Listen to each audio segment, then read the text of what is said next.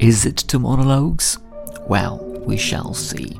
Welcome to episode 10 of Intruder Theatre with the Making podcast. I'm your host, Remi Rachuba. thank you so much for coming back. Now, this is the 10th episode, uh, well, maybe 10th and a half, because we've got the trailer so, a little bit of a celebration today. Um, also, recording this episode at the window, so you might hear a little bit of background noise from cars and traffic, uh, which actually means that there is still live going on, um, even on, well, although it's a lockdown, to be quite honest. So, hopefully, it's not going to be that noisy, although it's Friday, 9 pm. Now, when we go back in time and we think of what happened in uh, in episode nine, titled "That Ending," I talked about uh, finishing, putting final touches to the solo piece, and how I worked with the Polish director. How I got involved in Lucia de la Lammermoor, directed by Katie Mitchell at the Royal Opera House, and how I redrafted the piece and um, uh, when I sent it to Peter Arnott, a Scottish playwright, uh, to read it. And then when Peter emailed me, he asked, Is it two monologues? And I was thinking, Is it two monologues? What does he mean by that? But I, I thought, well, I know what he was getting at.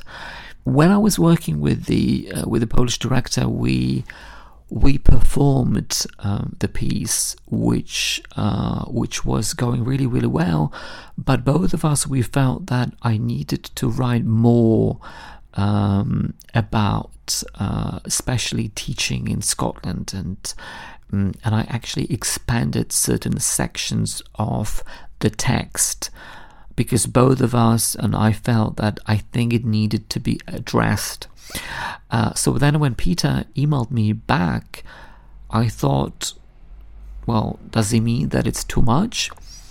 But I wasn't really sure because I thought, well, it didn't seem that way when we were working on the piece together with Kasia, the Polish director, but I couldn't be 100% certain.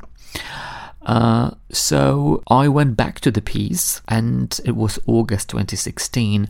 So I hadn't really looked at the play for about well five six months. And I remember I sat down and I was uh, in Old Street in London at uh, at a coffee shop uh, called Look Mum No Hands. It's uh, it's where I worked very often because I loved that place and they had, I think, for me, the best coffee in London. And I started reading it. And immediately when I maybe read three, four pages, I felt, wow, this is really interesting, but unnecessary. And it felt very labored. And I also remember thinking, just Remi, get on with it. Just get on with that story. Um, I always loved the piece and uh, it still makes me laugh. But then I was feeling that, you know what, the story is not progressing, is not moving forward. There is a lot of detail in it, but I just need to move on with it. So then I agreed with Peter that the the extra bits well that I had been working on and I had been writing that was too much and me I actually was feeling it like it was just just overwritten um, but back in the day at the beginning of 2016 I didn't feel it maybe I needed that time to look at the piece again and the break helped me detach myself from the play uh, and then look at it afresh, which always which which always is a good thing. So then I felt okay, I need to look at it again. But the good thing was that it wasn't the full play that was kind of overwritten. It was just the very first ten or fifteen pages. But just the idea of going back to the text again and revisiting it again and uh, redrafting it, I was kind of dreading it. I was thinking, oh God, I need to do it again. But there was, you know, if I'm not going to do it, nobody's going to do it for me. So it was inevitable. And um, and I remember that I I started going back and I looked at the previous versions of the of the of the play and I started comparing it. Um, and gradually, step by step, I I was editing it. I was deleting. I I was pressing that delete button more more frequently than normal. Um, but I really wanted to make sure that the play had that structure of what it was before. Uh, but it wasn't just straight deleting, it was just making sure that it all makes sense. Uh, but the good thing was, as I said, it was only 10 or 15 pages. And actually, it didn't take me that long to, mm, to kind of go through it. Uh, as I was saying, I I approached it maybe not particularly you know dreading it, but not really being very positive about it. But it didn't take me that long to work on that new draft, that new draft of that new draft kind of thing. And when I did it, I knew that there was one more thing that I needed to work on. Because you might remember I was saying that, you know, the first half of the piece is uh, very non-linear, where was non-linear, but the second half was more linear. Uh, so was pure storytelling. And I always wanted to have that non-linear structure, but I really didn't know how to go about doing it. So I was actually quite pleased that I kind of pulled it back, that I re-edited the the piece, and it it it wasn't overwritten. It kind of was back where it was, you know, a year earlier, but I still knew that well, I still need to work on the piece because you know it's very uneven. The structure was very uneven, and even George from the National Theatre of Scotland, he pinpointed that, and I knew that I needed to work on that, but I didn't know how. I just didn't know what to do, and um, and uh, no idea. And you know, in episode one of the podcast, um, uh, which is titled "Influential Filmmakers," I talked about um, going to see different films and theater and um, galleries, going to galleries and just being stimulated. And I always think it's very, very important to see other pieces of work um, just to experience something different, uh, seeing how other people do it, how other people see certain things and uh, because you never know where it's going to take you, whether it's going to be helpful for your creative process. Mm, I don't know. I've always been interested in other artists uh, because it always inspired me to to work on something else or maybe apply something from what someone else did um, and maybe use it in my own work. And that was in the case of, as I was saying, um, Paul Thomas Anderson's Magnolia and Christopher Nolan's Inception. Um, that I loved these films so much that I thought, okay, if I'm going to have a piece of writing or apply, I want to have that kind of non-linear structure. But uh, well, I still needed to do something about the the ending. I mean, not to finish the ending, but to kind of change it so that it was very even uh, structure-wise. And back in November 2016, um, I went to see a film by directed by Tom Ford uh, titled Nocturnal Animals. And it was one of these usual cinema trips because I go to the cinema quite often, uh, once, you know, or twice a week. Uh, I really didn't treat it as anything exceptional. I I had watched another film by Tom Ford, um, as Single Man, and I thoroughly enjoyed it. So I was very interested in what he was going to do next. Um, I knew that the film was about an author, but that was really it. I didn't know much about what it was about, because I don't read reviews. I don't want to have any spoiler alerts. Uh, so I just went to see it. I think it was a Friday after one of these interpreting jobs that I had in Kensington, I remember. And when I was watching it, I think halfway through the film, I realized, oh my god, my solo piece needs to have the same structure like it is in that film because it became very clear, well, as far as I remember, that in Nocturnal Animals there are two sub stories that meet at some point towards the end of the film. And I thought, this is it. That's that's what I need in my solo piece. And then I immediately went home and I started redrafting my solo piece and thinking about okay, where am I going to put this bit, that bit, that event, this sub story? And all of a sudden, everything started to make sense because um, I wasn't dreading. Uh, redrafting it anymore. I think because of the fact that I knew that I finally, all of a sudden, I know what the structure of the solo piece is going to be.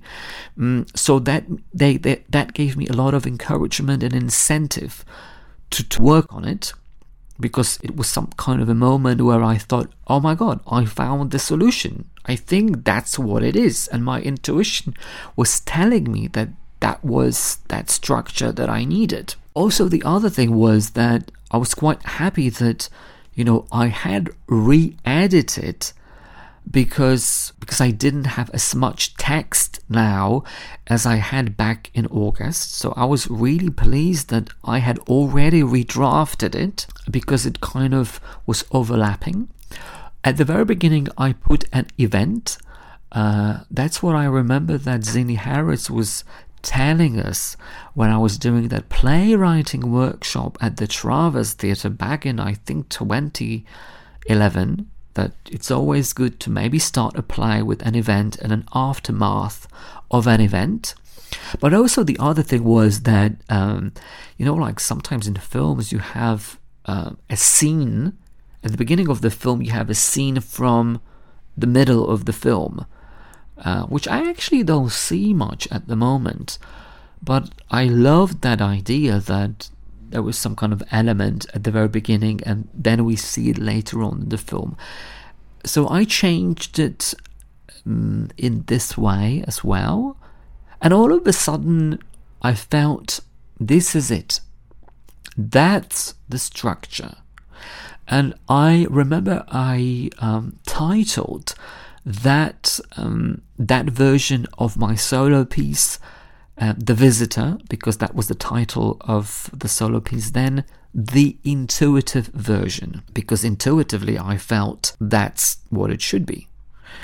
Uh, although I wasn't sure, but I think maybe I was feeling that whenever I had that gut feeling, I should go with it. I always believed in my gut feeling, but not much as far as the writing was concerned. That was the very first time that I thought, I think this is it. And I think with time, I developed uh, my well, my gut feeling developed more. Even recently, when I uh, was working on on something again, I believed in my intuition and feeling that I think that's the way it should, yeah, that's the direction it should go.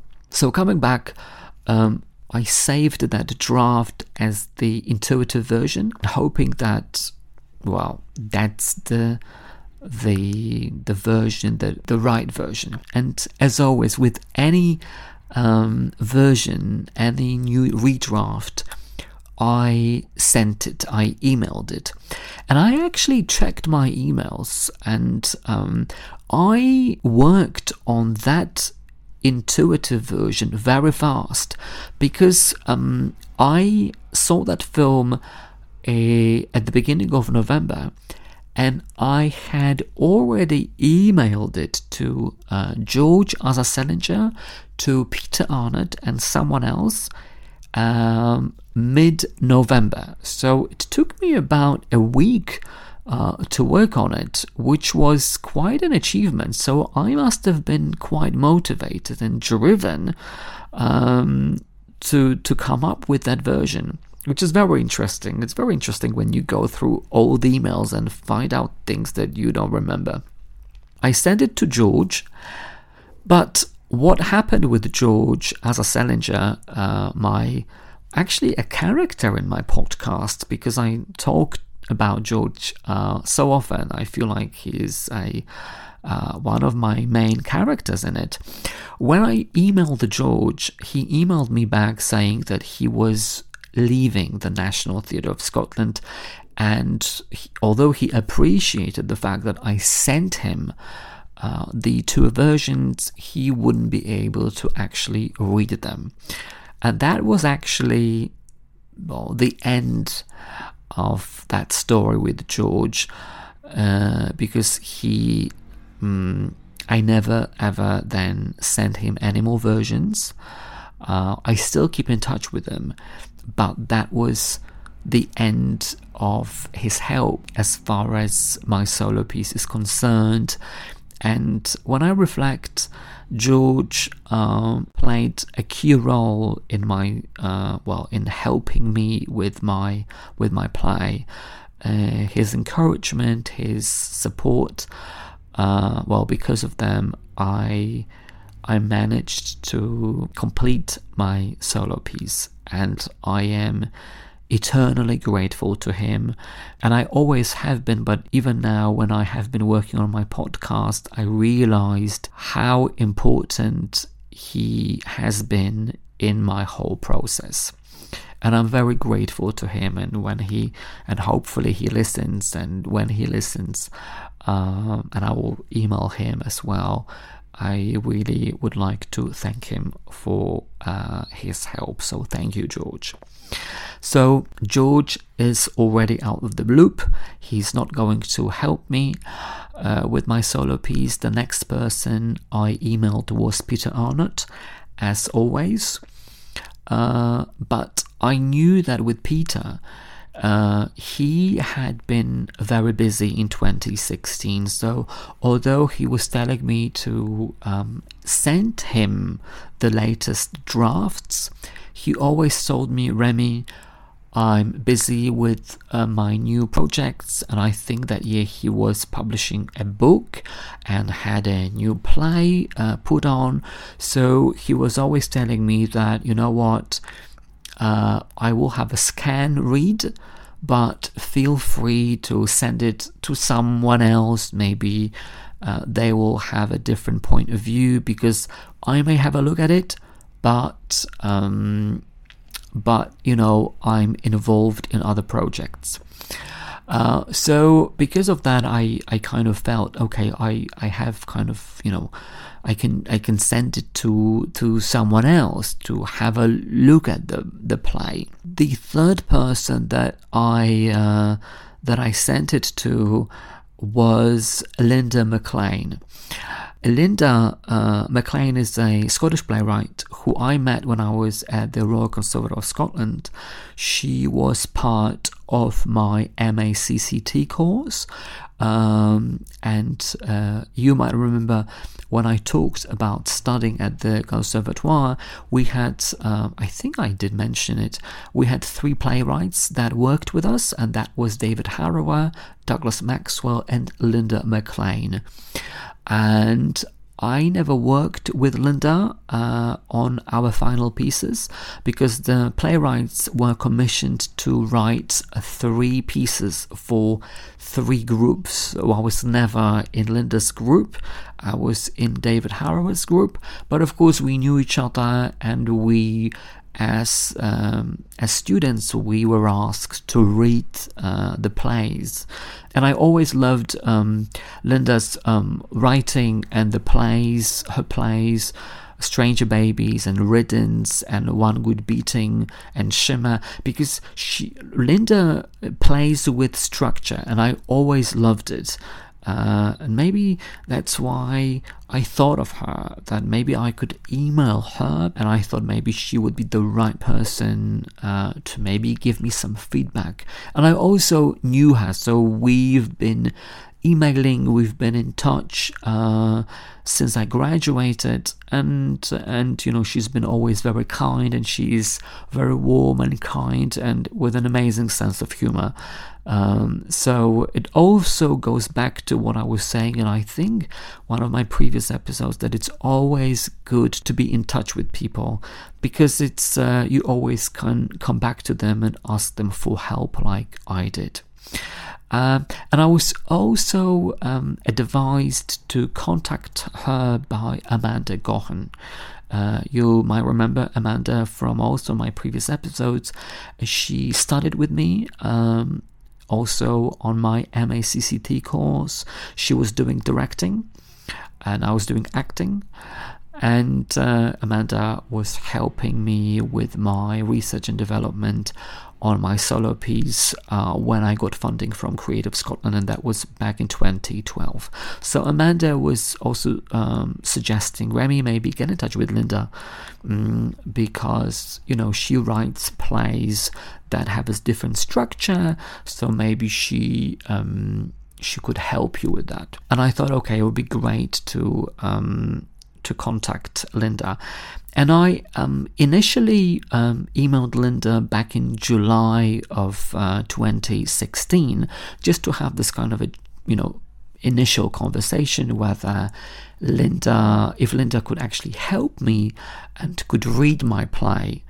Um, and Linda, of course, emailed me immediately and and said, Remi, yes, I would be very willing to read your play, but not at the moment. I really need more time because I'm I'm very busy. I'm working on my own plays, maybe towards the end of the year. And I'm glad I did because actually, if I had emailed her my older versions in July of 2016, it would have been the same because I came up with that intuitive version at the end of 2016. So the the timing was perfect and I, in hindsight, I think that, you know, we may want something, but actually the universe has a different plan for us. And, you know, according to the universe, that time is right, not what we think is correct. And that was the case. So I had actually two people. I emailed the two versions, the old version and the intuitive version, to Peter Arnott and to Linda, and that was it. And then in January 2017, I, I was sending gentle reminders to Peter and to Linda, asking them whether they read my versions. Peter came back to me and said, Remi, I've been very, very busy with my work, so I've not had time. I will uh, give it a scan read uh, when I have time, but um, Peter was always encouraging me and saying to me, but don't feel disheartened. Uh, even if the, you know, if that version, the new version, is not working, stay assured that uh, you can always go back to to that linear way of storytelling. And I always felt, you know, that's great. That's always something that I can fall back on. But intuitively, I knew that, you know what, it it needs to be that non-linear way of storytelling that um, that I hope it works because I think that's the way it should be. I just felt that that was the right way of of telling that story. And finally, uh, Linda emailed me. But what it was, and whether she liked it, and whether I needed to redraft my solo piece again, uh, that's going to be in episode 11 of Intruder Theatre in the Making podcast. Thank you so much for tuning in. Stay well, stay safe, and I speak to you next time. Bye for now.